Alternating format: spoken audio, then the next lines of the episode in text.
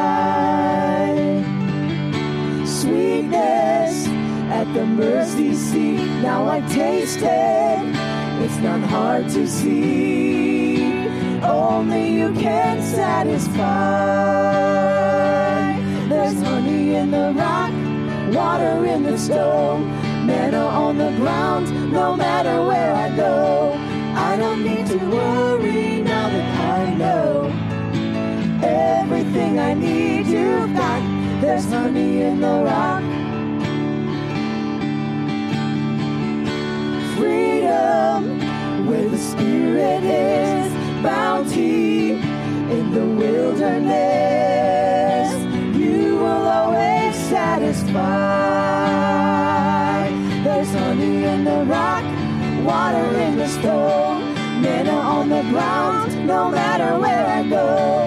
I don't need to worry now that I know everything I need you've got. There's honey in the rock, purpose in your plan, power in the blood, healing in your hands. Started flowing when you said it is done. Everything you did's enough. Keep looking, I keep finding, you keep giving, keep providing. I have all that I need.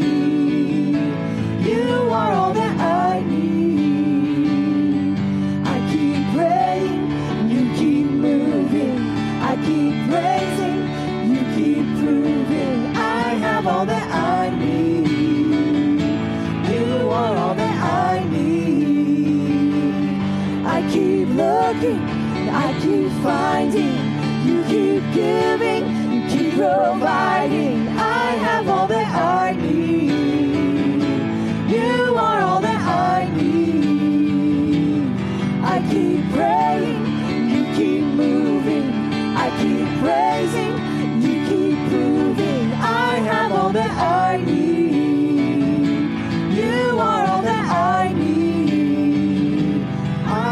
all that I need.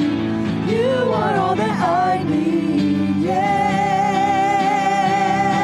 There's honey in the rock, water in the stone, manna on the ground, no matter where I go.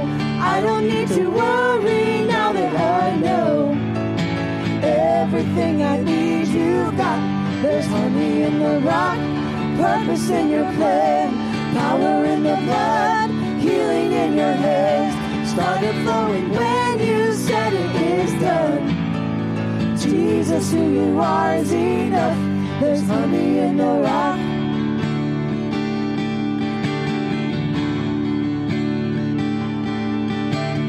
Oh, how sweet, how sweet it is to trust in you, Jesus. Oh, how sweet, how sweet it is trust in you, Jesus. Oh, how sweet, how sweet it is to trust in you, Jesus.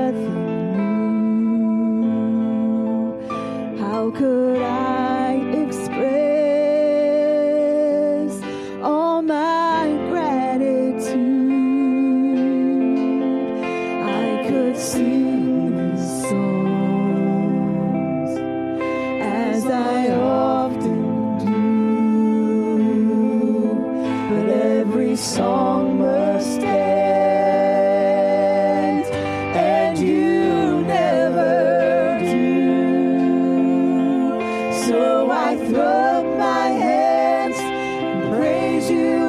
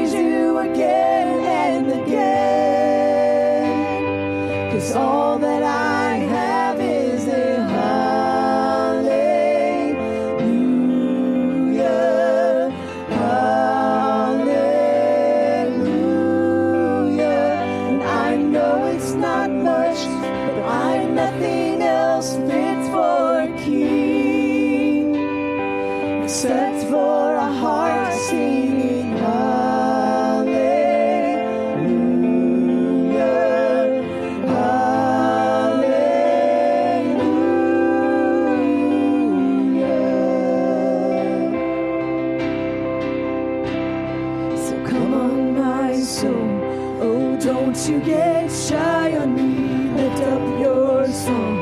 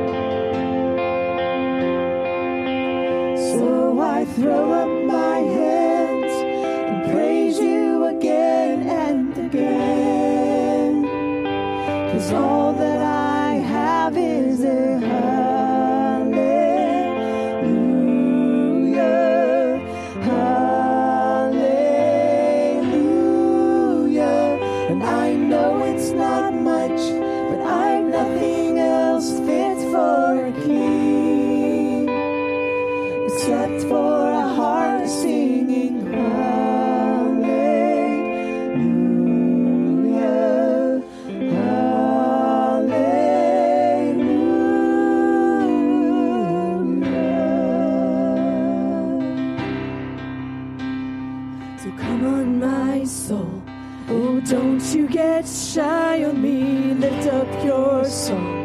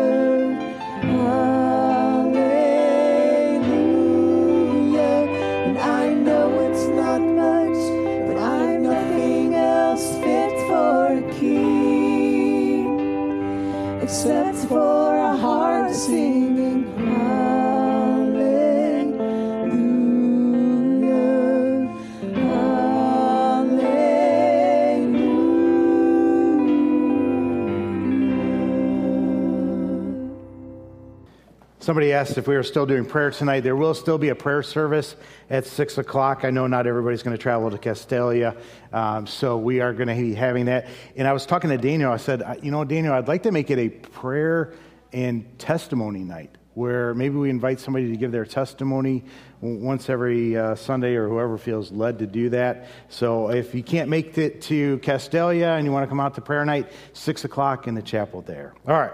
If you have your Bibles, turn to Matthew chapter 9. And I want you to hold that place, Matthew chapter 9 and Romans chapter 1. We're going to be in a couple different places, but those are going to be the main passages that we're looking at. Last week we talked about uh, how we have to see church as a family. Uh, loved when Sheila said about her church family, right? We cannot see this place as a business. The Bible and the apostles use family language all the time. They talk about brothers and sisters, right? We, we, we talk about our God in terms of a heavenly father, right? And um, we have a heavenly father who adopts us and we become his children, sons and daughters of God. It's family. I just read this passage on Friday. You don't have to turn there, but it's Psalm 68, 4 through 6. And it says this Sing to God, sing in praise of his name, extol him who rides on the clouds, rejoice before him. His name is the Lord, a father to the fatherless a defender of widows, is God in his holy dwelling. God sets the lonely in families. Amen? God sets the lonely in families. Isn't that awesome? I- I've seen, I've heard that time and time and again that people love this church. It's like a, a family to me, right? And, and I hope you get to experience that because it's not like a family, it is a family, right? Why is it important that we see church as a, a family? We, we touched on this last week. Well, how you see something determines how you interact with that thing. If somebody in church hands me a trash bag and I see church as a business, then I won't like that. Because a business's purpose, a business's reason for existing is to remove struggle from my life. A business's purpose is to make my life easier. So, why are you handing me a trash bag? Right? But if I'm in a family and Cliff hands me a trash bag, then I know I can help the family out by doing this, right? I know that every family member has a role to play in that family. That's, that's why our motto is we were once friends, but now our family on a great mission, right? Let's not forget that, yeah, we're family, that's great, but there's a mission too that goes along with that. And that's what I want to focus in on today. In order to do that mission well, what do we need to do? What do we need to focus in on? Well, what does a family do? A family creates adults, right? That's one of the big purposes. A family creates adults. And if we see church as a family, then, then like we saw in Ephesians 4 last week, our job is to help encourage mature spiritual people, right? We're, we're to equip people and, and help people mature. There's the mission, right? My job, teacher's job, other people's job in this church is to see that you're equipped, to see that you have an opportunity to mature. Our goal is for you to be sanctified, for you to be growing, to look more like Jesus Christ every day, right? That's why the Holy Spirit was given to you to encourage that, to accomplish that in your life. But all too often, we don't see church as a family. We see it as that business. But we can't, right? The business does things for us. The church doesn't do things for us, it helps us to do those things. That's the goal of it, right? It, it's like when you're with your spouse and your spouse turns to you and says, Hey, I don't feel like cooking today. If Adavi would say that to me, it's like, Well, I'm not going to cook, right? Because I can't cook. What do you do? Well, let's go out to a restaurant. Because that's the purpose of the restaurant is to cook for you, right? That's a good thing. But we can't bring that mindset, that view in here, right? You don't come here. You don't come for us to do it for you. A, a restaurant's goal is not to help you learn how to cook, right? A restaurant's goal is to cook for you.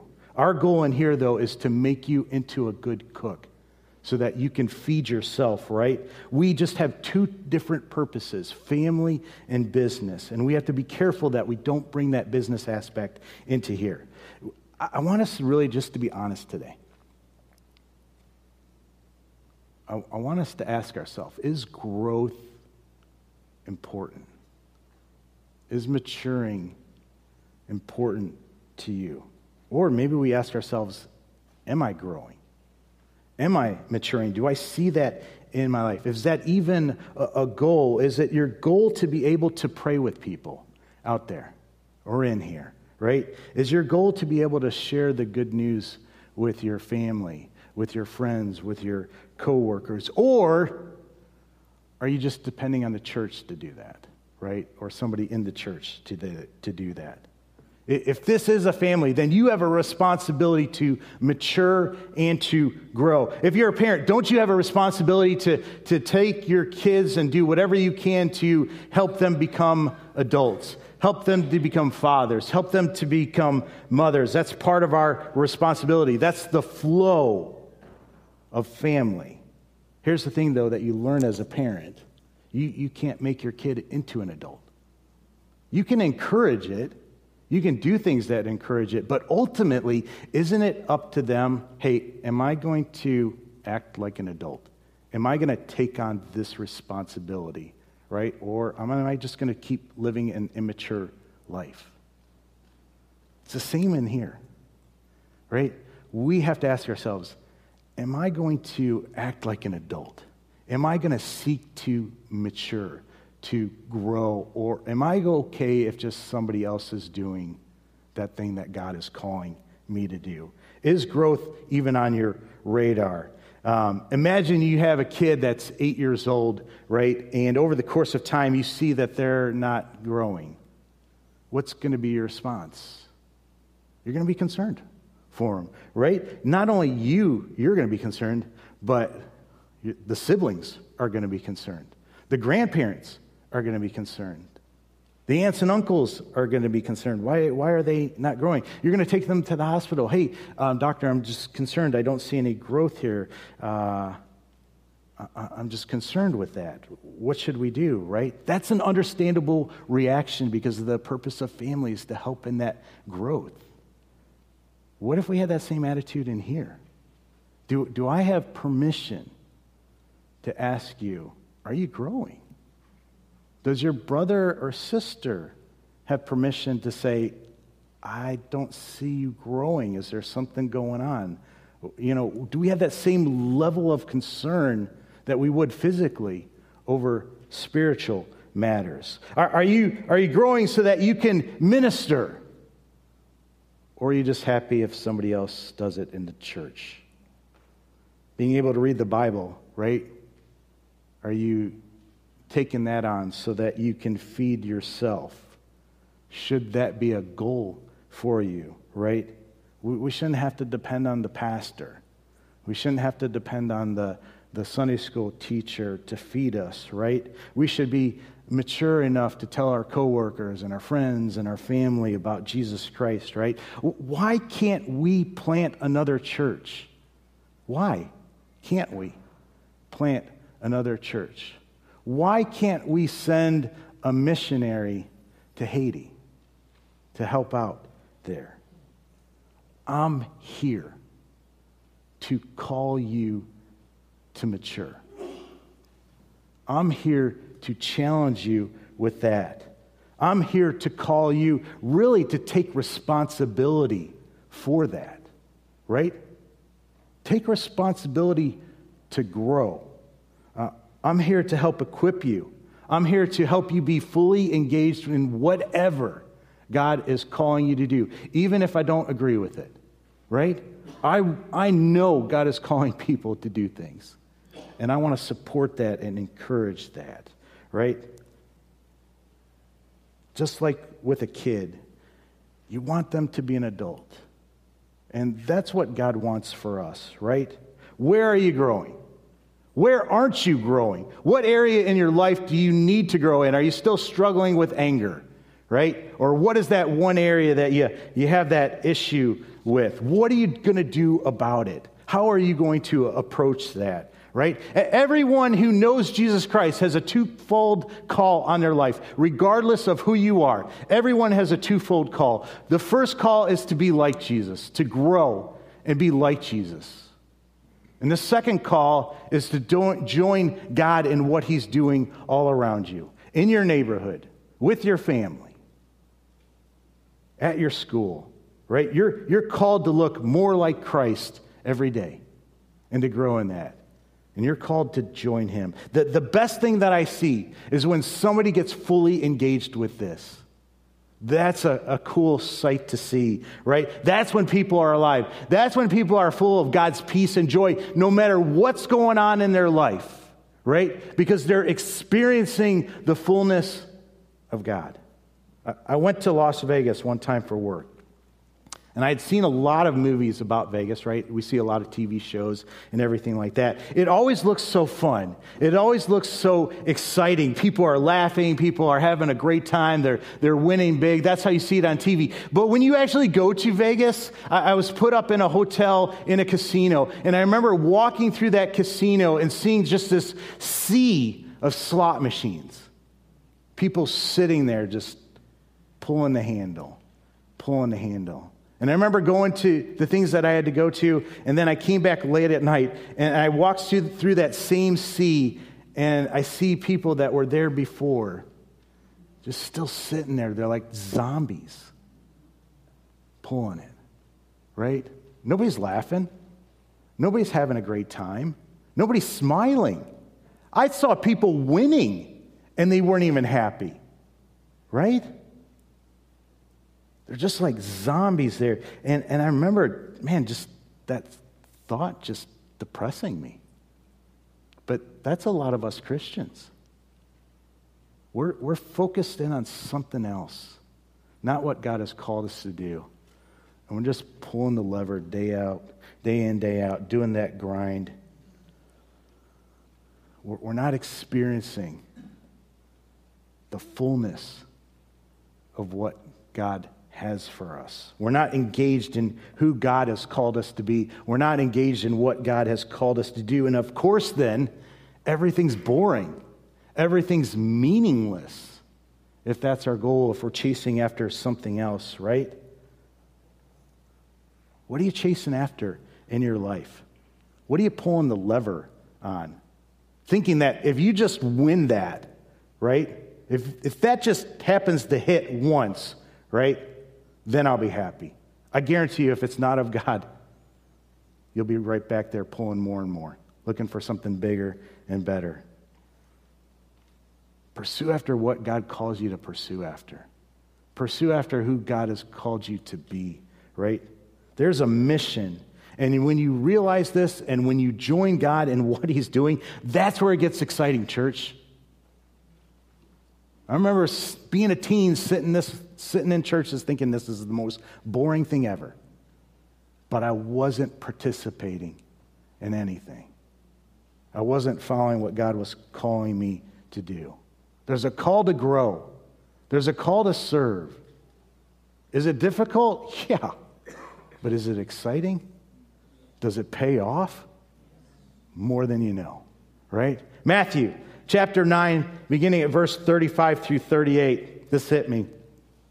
You're going to recognize this passage. Jesus went through all the towns and villages, teaching in their synagogues, proclaiming the good news of the kingdom and healing every disease and sickness. There's a job, there's a mission, right? Wouldn't that be amazing to be a part of? Can you be a part of this? Yeah. When he saw the crowds, he had compassion on them because they were harassed and helpless, helpless like sheep without a shepherd. There's a mission, right? Then he said to the disciples, The harvest is plentiful, but the workers are few. Ask the Lord of the harvest, therefore, to send out workers into his harvest field. What does Jesus ask us to pray for? He doesn't say pray for the harvest, right? The harvest is ripe. People are ready. They're ready. There's just nobody to work the fields. There's just nobody to go out there, right? The harvest isn't the problem. We, we think that's the problem. Oh, people just don't, blah, blah, blah. No, they're ready. They're waiting. The problem is we're not willing to go into our workplaces. We're not willing to go into our schools. We're not willing to talk to our family. And life's boring because we're just chasing after the slot machine. Right? People are not willing to engage in what God has called them to do.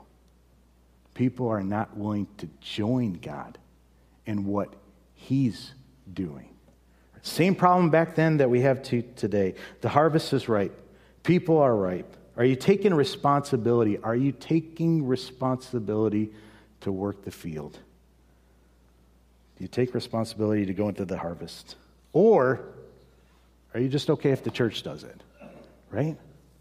That's the church's job. That's the pastor's job. That's my Sunday school teacher's job. If you take it seriously, if you take that responsible seriously, it, it's going to change how you look at the church because you're going to see the church as, man, that's a place where I need to get equipped. That's a place where I need to learn how to do this, man. I see the I see the the harvest is right, but I'm not sure how to do it. Well, I'm going to go to church and help get equipped so that I can do it. And you're going to come in here with a different mindset than if it's somebody else's job to do. Right? Is it is it my job to go talk to your neighbor about Jesus Christ? Is it my job to talk to your family member? No. Man, that's your responsibility. That's on you. Are you equipped? Man, I better get to church. I better get in the Word. I better be studying. I better be praying. I better be looking up YouTube videos on how to share the gospel, right? Take ownership on it to mature in those things. It'll, it'll produce a radical change in how you look at the church, right? Instead of just coming to church to, I, I want to hear something, you know, I'm going to I'm going to come to church to get equipped. I got to find I got to find some people to go with me into the harvest field, right? That's a beautiful thing. That I like when I go visiting people. I like to have somebody with me. It takes the load off me. I'm, a, I'm an introvert. I don't like visiting people, right? So I, I bring somebody like my wife who's more uh, extroverted and can talk better and carry the conversation with me. Take somebody with you. Find that person in the church, right? Loren Cunningham, American missionary, who founded a, a mission organization called YWAM, Youth with a Mission, right? Said this. This is a great quote. You might want to write it down. You're either a missionary or a mission field, right? You're either a missionary or a mission field. We all started off as mission fields but there has to be a growth pattern in our lives that is moving us to be missionaries. We're called to disciple. We're called to reach the lost, right? H- have you ever shared Jesus with anybody? Have you ever shared your testimony with anyone? No, I just don't know what to say. I don't know how I do that. Okay, so are you happy being in that place where you don't know? Or are you going to make a conscious effort to get equipped in that area?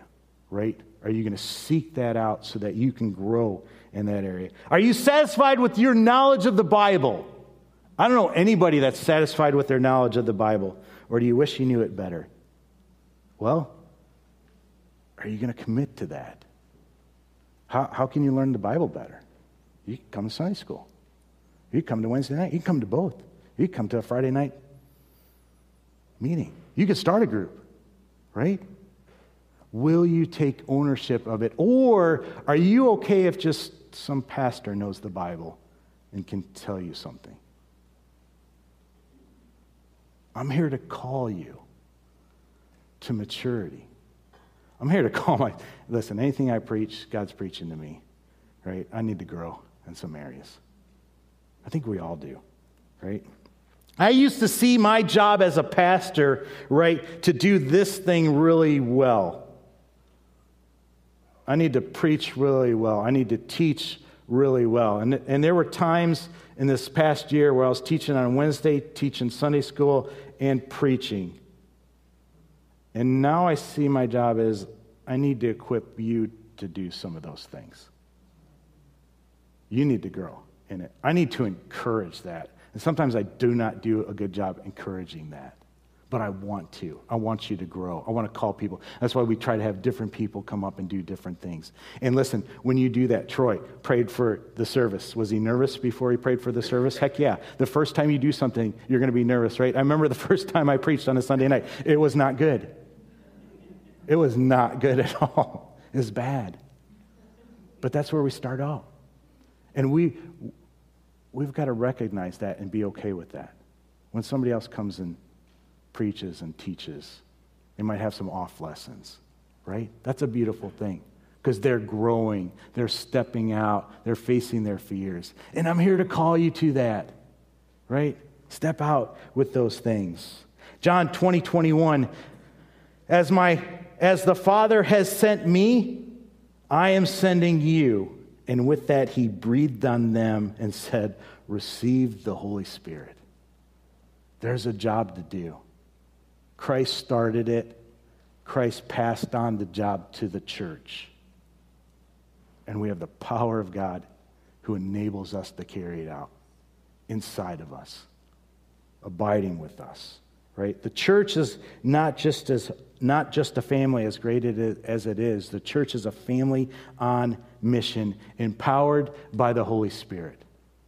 That's who we are, right? There's a family business that we're called to that we just saw in there.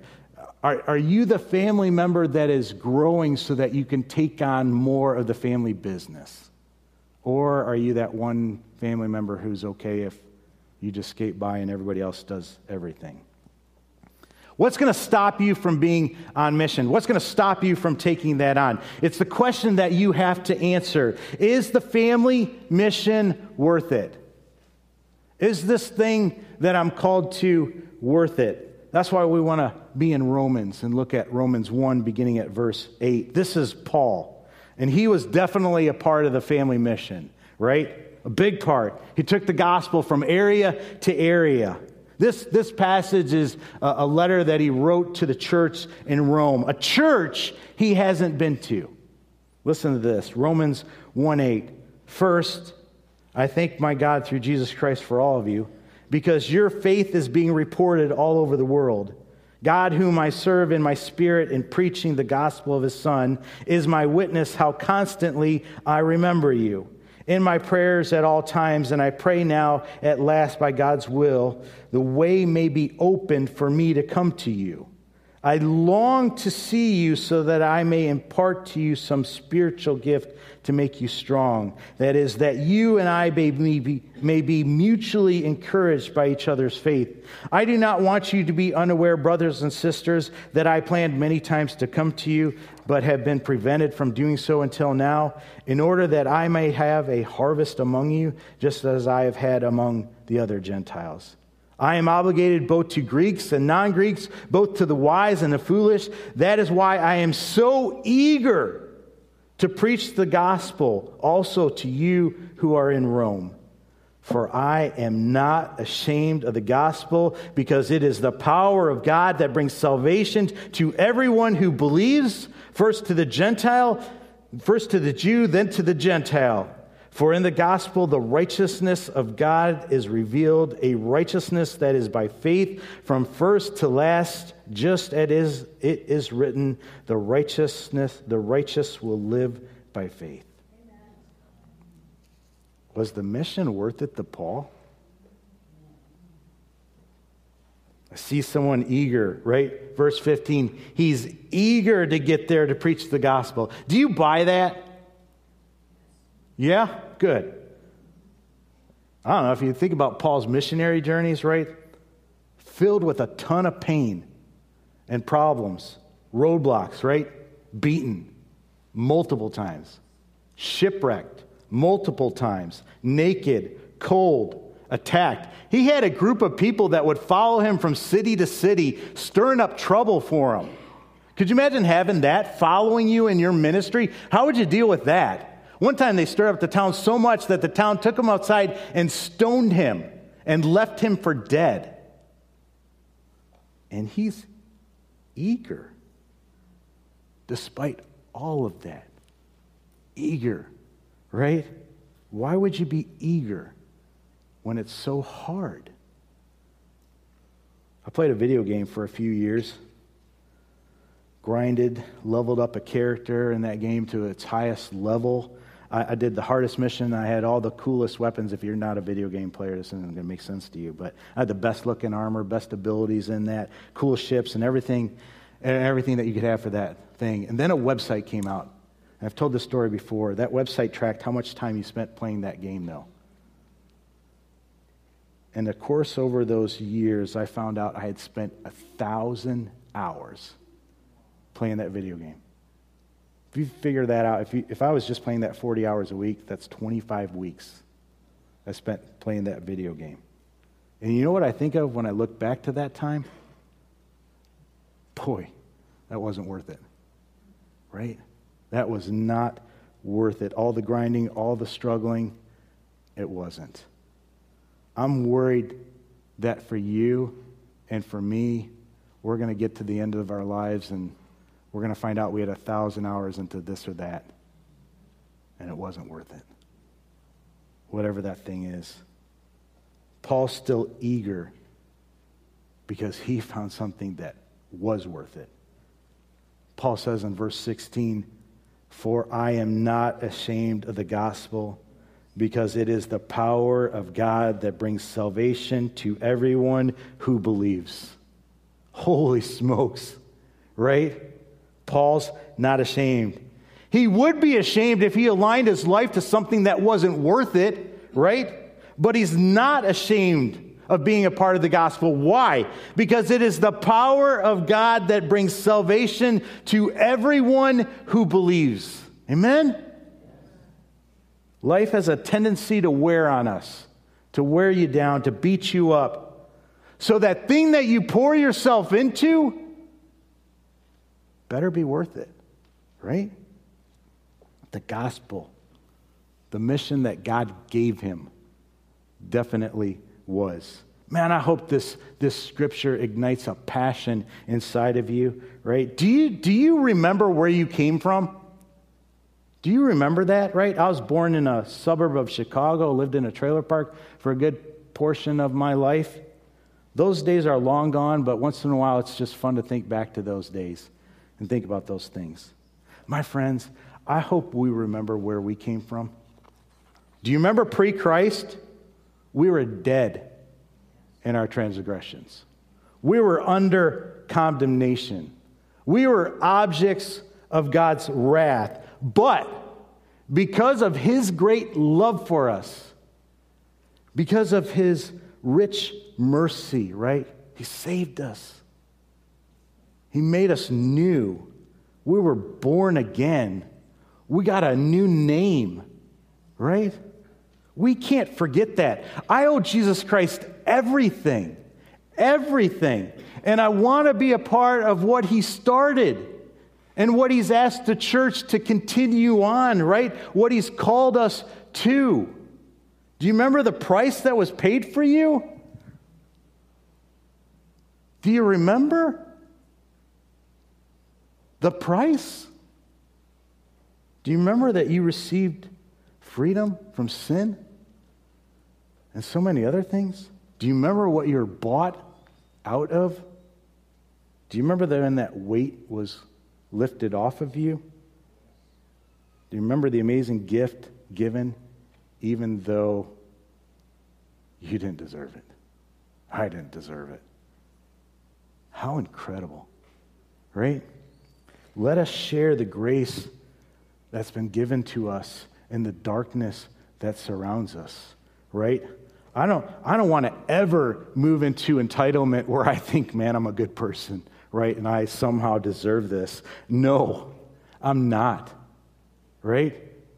It's just grace.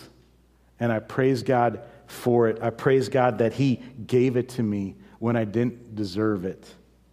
Let's share that, right? That's the calling on every believer's life. We share what we experience. We share what God has done. We testify to that. So many times, we with our kids, we focus in on occupation, right? What are you going to do when you grow up? We strive for so many other things, hoping that it's going to give us purpose. But in the end, will it be worth it? I'm ashamed I've pursued after other things that just aren't worth it. That instead of being on the family mission that I've been called to. Paul met Christ on the road to Damascus, right? He was told, hey, go to this guy named Ananias in Damascus. And God told Ananias this about Paul in Acts 9:15. He said, This is my chosen instrument to proclaim my name to the Gentiles and their kings and to the people of Israel. Paul had a specific job to do. And so do you. Each and every one of you, right? Ephesians 2:10 For we are God's handiwork, created in Christ Jesus to do good works which God prepared in advance for us to do. when you know Christ, man, you'll see yourself as God's workmanship. When you're in Christ, right? I hope you realize that He created you in advance because He had something in mind for you to do, which He prepared for you to do. Find it, embrace it. Church won't be boring when you do that, when you search after that. I want to help you find it, right? Because then your life will have purpose and meaning and be full, even if you're struggling financially, even if you're struggling with a, a, a relationship somewhere else. You'll be full. James, I, I want to know that. How do I find it? Ask yourself, what talents do you have? In what ways can you point to God through something that God has gifted you, right? What spiritual gift has been given to you? I don't, I don't know. Well, wouldn't that be something good to figure out? Wouldn't that be something good to pray about and to seek out? Wouldn't that be something good to say, hey, Andrew, I don't know what my spiritual gift is. Will you pray with me about that? As I hope, I hope to seek that? What, what burdens do you have on your heart? That's a good indicator of what God is calling to you, you to do, right? The, the Matthew passage says when Jesus saw the crowds, he had compassion on them. Where does your heart go out to? Who does your heart go out to, right? I, I, well, I hate to see people suffer in, in this way. Well, maybe that's what God is calling you to do and to be a part of and to help out, right? Pray and listen for God's call in the little things. The little things add up to big things, but most of us are too busy. Most of us aren't really concerned. Most of us aren't looking for it. Most of us aren't listening for it. The harvest is there, but the workers aren't. Begin the journey. Take the next step. Focus in on maturity, right? Take the next step of faith, whatever that is. God didn't call me day one to be a pastor, He called me day one to be an usher. And I said, Yeah. And then He called me one day to teach the little kids, even though I didn't like them. And I said, Yeah. Then He called me to teach teens. Didn't like teens. Grew to love teens. Grew to love little kids, right? And then he called me, hey, why don't you be the youth pastor? Why don't you take this on? Why don't you be the associate pastor? Why don't you take a step of faith and become the lead pastor? Right? He didn't call me day one to be the lead pastor, He called me in increments. What is He calling you to do today? Right? Are you listening? Are you seeking that out? Are you seeking to be equipped? Man, I, I wish every one of you knew what God was calling you to do today. That would be awesome. And I wish every one of us would say yes. What's next in my life? I don't know. Still teaching me about this thing, right? What is God calling you to do? Paul prayed in verse 10, and I pray now at last by God's will that the way may be open for me to come to you. Pray God opens and closes some doors, right? And sets your path. That's not a bad prayer. I, I pray that my kids get jobs that don't lead them away from following God. If they're going to get a great job that pays really, really well, but doesn't encourage them in following God's will for their life, I pray that that door is closed. I pray for their friends, that they have great friends who lead them towards Christ, who will, who will work the fields with them. And I pray those doors are opened. Pray for the same thing when you're evaluating, evaluating what to do. See where God wants to use you right where you're at. Where do you see brokenness? Where do you have compassion for people?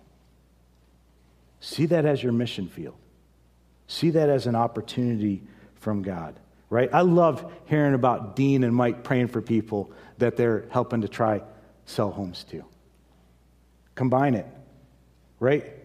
Combine it where you're at. See the opportunities with whatever you're doing.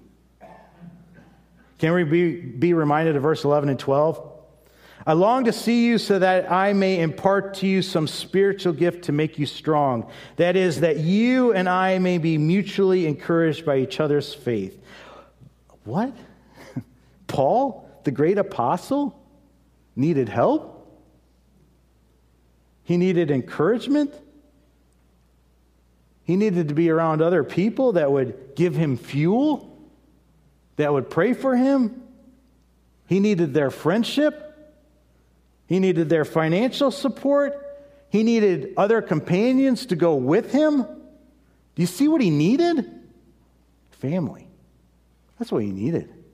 Remember how he talks about Timothy? My son in the faith? Family. You aren't alone.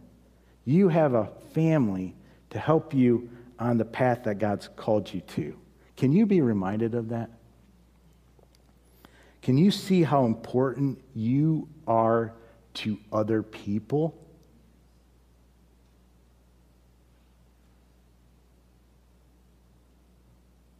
Can you see that? Paul needed encouragement. We all need encouragement at times. Someone came up to me last week and kind of apologized because they thought they weren't doing as much as they should be doing, because maybe what they were doing didn't look like what somebody else was doing. And I told that person, man, you are a huge encouragement to me. And my wife echoed that same thing to this person. That's a gift to be an encourager. That person might not be Bible teacher. That person could be Bible teacher. That person has done that, you know. But man, encouragement, that's huge. Your gifts might not look like my gifts, but that's the point. That's the beauty of this thing. When we bring all of our different gifts together, right, then we look like Christ the most. Get the right people around you and live what's worth living for. You know what's really cool about this passage, and you, you might not have realized it, right? Paul was on a mission on this journey to get to, to Rome, this assignment from God to bring the gospel all over, but the gospel beat Paul to Rome. You read Acts, and it's about Paul and his companions working to get to Rome, but the fact is, we already know there's a church here, right? And Paul's saying he's heard about their faith, which means the gospel of Jesus Christ beat them there. It is comforting for me to know that the gospel is bigger than me. The gospel is not fully dependent on me. The gospel can't be stopped. Amen? It's bigger than us. That's why the fields are already ready. They're just waiting for somebody to go out there with a testimony and tell them, this is what God's done in my life, and He can do it for your life. He set me free, and He can set you free as well. Right? Witness. Tell people what, about what Christ has done in your life. The motivation for you and I is not if we don't do this thing, somebody might go to hell. That's a guilt trip, right? The motivation is this thing has changed my life. And I want to tell everyone about it. I want everyone to experience the freedom from condemnation. I want everyone to experience the grace that I've experienced. This thing wrecked my life. This thing turned my life upside down, and it's offered to you freely. It was given to me when I didn't deserve it, and it's offered to you in the same way. That's what we get to be a part of. What could be a better use of your life than sharing that with other people? Amen? I want to end with this story. I heard about this woman who was on a plane. And as they were taking off, she just happened to open up her window. And I saw the picture. She saw this sight that was amazing. It was one of the, I think it was like the northern lights. It might have been the southern lights, the borealis, right? And she said it was just incredible. She was captivated by it. She was amazed by it. And, and she, she looked up and down the aisleways and she noticed that everyone on her side of the plane had their window closed. And she was like, I just wanted to get out of my seat and run up and down the aisle telling everybody, open your window, right? Open your window. You're missing out on this. But she didn't because she was worried about getting thrown off the plane. You know those crazy people nowadays, right? Her husband goes, well, Didn't the pilot say anything about it? The pilot had to have seen it. Those people in the cockpit had to have seen it, right? But they didn't share it. She didn't share it. And people missed out on seeing the beauty, on being able to experience that. My friends, that can't be us. Haven't we experienced something amazing? why wouldn't we share it? Why wouldn't we tell somebody else what God has done in our lives, right? My friends, you and I have to seek maturity. Like a kid has to take one day, has to take ownership of that, has to take responsibility for that. Hey, I got to see myself as an adult. I got to see myself in that respect, right? There's a day where your son or daughter needs to set the alarm clock for themselves and quit depending on their parents to wake up. There's a day where you got to take responsibility to be in the Word, to be reading it, to be challenged by it, to seek to grow, to seek to mature, right? Will you do that? That's my question that I want to leave with you today. Will you seek it? Will you seek to be equipped? Will you seek to grow? Will you te- seek to take that next step? Will you share your testimony? Will you stand with me? Paul, at the end of his life, had a lot of jewels in his crown, right? And do you know what he's going to do with those jewels and that crown? Throw them down at the feet of Jesus Christ. Why? Because Jesus Christ is everything. Right? Because he wants to just bow down with his life, with his everything, and worship him. Do we? Is Jesus Christ everything to you? If he is, then share him. Pray for an opportunity, right? That's why we always pray. Pray for an opportunity at that gas station. Pray for that opportunity with that family member. Pray for that opportunity at school. Pray for that opportunity, whatever, whatever God may provide. Lord, steer that conversation towards you. Give me a chance to testify. Give me a chance to tell somebody else what you've done in my life. Look for it, pray for it, seek it out. And if you're not there, seek out maturity. And if you are there, seek out more maturity. Seek out to be sanctified, to be set apart, to be conformed to the image of Christ more and more every day. Amen? Let's pray. Father, we thank you for today.